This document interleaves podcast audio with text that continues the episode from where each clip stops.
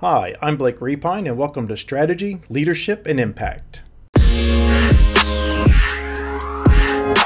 Hi, everybody, and welcome back to Strategy, Leadership, and Impact. Again, I'm your host, Blake Repine. Uh, once again, thank you so much for all the support that you've been giving the podcast over the last few months. We're almost six months now. Here we are coming into our 14th episode. So, been very, very impressed with how well the, the podcast has been doing and the uptake that it, it's received in the audience and, and everything. I said just just couldn't be more happier. And again, thank you very much for that. So on to this week's subject. What I really talk about is, and this has actually been something that has come up quite a few times recently. So it seems to be a hot topic, particularly in my current environment. And you know, how can you be the best leader that you can be? And one of the ways you can be a great leader is to put resources, put time, put effort into the people that you lead. And sometimes it's not about activities external to your group, it's all about the activities that are internal to your group that you lead. Now, telling someone to do things and they do it is not leadership. Just because people are compliant to what you ask them to do or, or because people are obedient doesn't mean that you're leading them. It just means that you're telling them what to do. Some people might say that's the management part of it. So, how do you do that? So, how do you support your people? One things is giving them opportunities for development.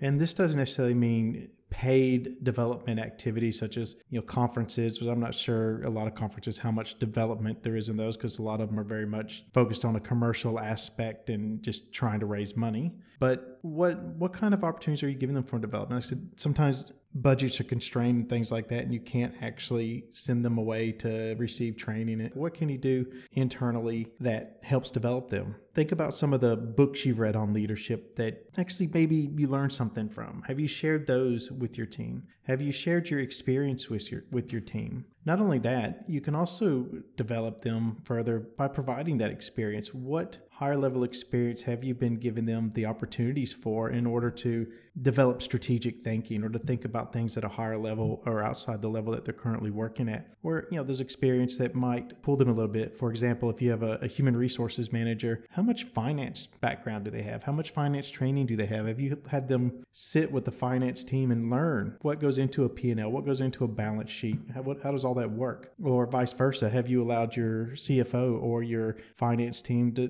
to sit with human resources and, and learn what they do or sit with the marketing team or, you know, a little bit of sharing of information across the team to give your people a more broad level understanding of, of how things work within the organization. A lot of big corporations actually have the luxury of being able to move people around, you know, every three to five years or so, they'll, they'll move someone as part of their talent management or, or professional development program. But in smaller organizations, you don't necessarily have that ability to do that, but you can do it in small little chunks, you know, a day or a week or whatever it might be. Also, work with partner organizations and potentially look at employee exchange programs or setting up something like that on a, on a small scale. You'd be surprised how many organizations would be open to that in order to develop their people. You know, maybe it's a month that you do that for. Also, look at the task you're doing and what can you delegate instead of holding all all those tasks within your own portfolio? What can you delegate? Not in order to make things easier for you but in order to challenge people. Remember you can always delegate authority but you can't delegate responsibility. At the end of the day you're still responsible for those tasks. Matter of fact you're responsible for everything anybody does that works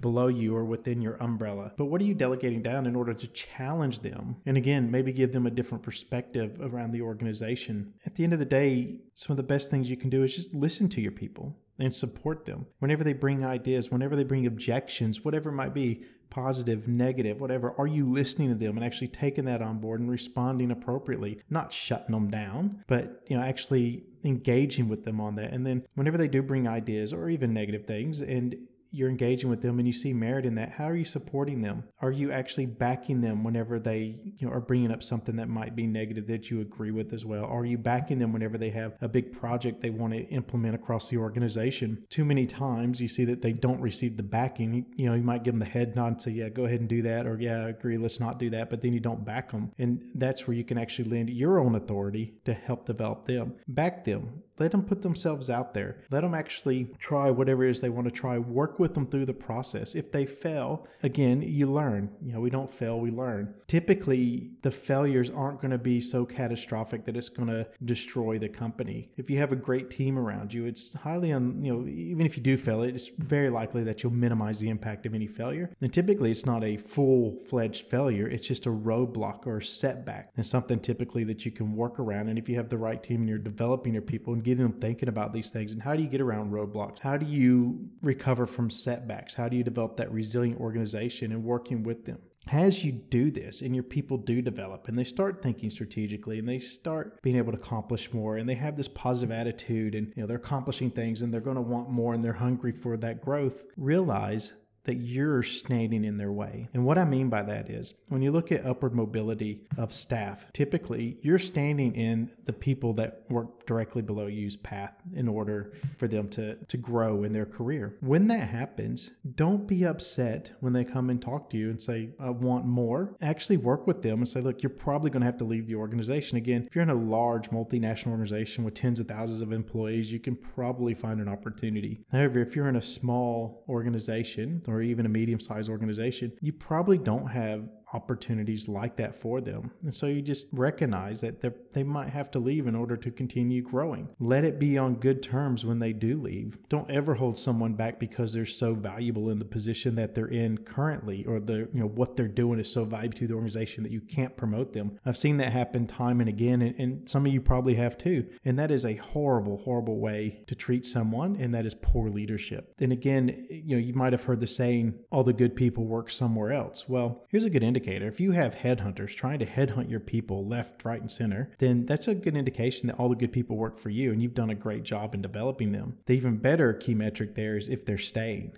then you've engaged them you know your employee retention is high. You are doing a great job. But then also again recognize out of respect for that individual who's put in the work who's actually done what they need to do done what you've asked them to do in order to develop themselves sometimes you got to let them go. And like i said if it's on a positive note one day they might come back to replace you. One day they might come back to be your boss. You never know. But if you leave on a good note and maintain a strong relationship you're just building your network. You're keeping your network strong and one day they might reciprocate and help you with something else people will appreciate that. You put time, effort, and energy into people, and they appreciate that and they will work harder for you. You'll actually see them developing more, you'll see them taking on more. And it's amazing the things that you can accomplish. So, and that's my challenge to you. If you are leading people or supposed to be leading people, what are you doing for them? What are you doing to make them better? What are you doing to prop them up? So just think about that. The next time you're working with your people, think, how can I make them better? What can I do to add value to what they're doing? Because by adding value to them, you're going going to add value to yourself. Again, thank you very much, and I'll talk to you again soon.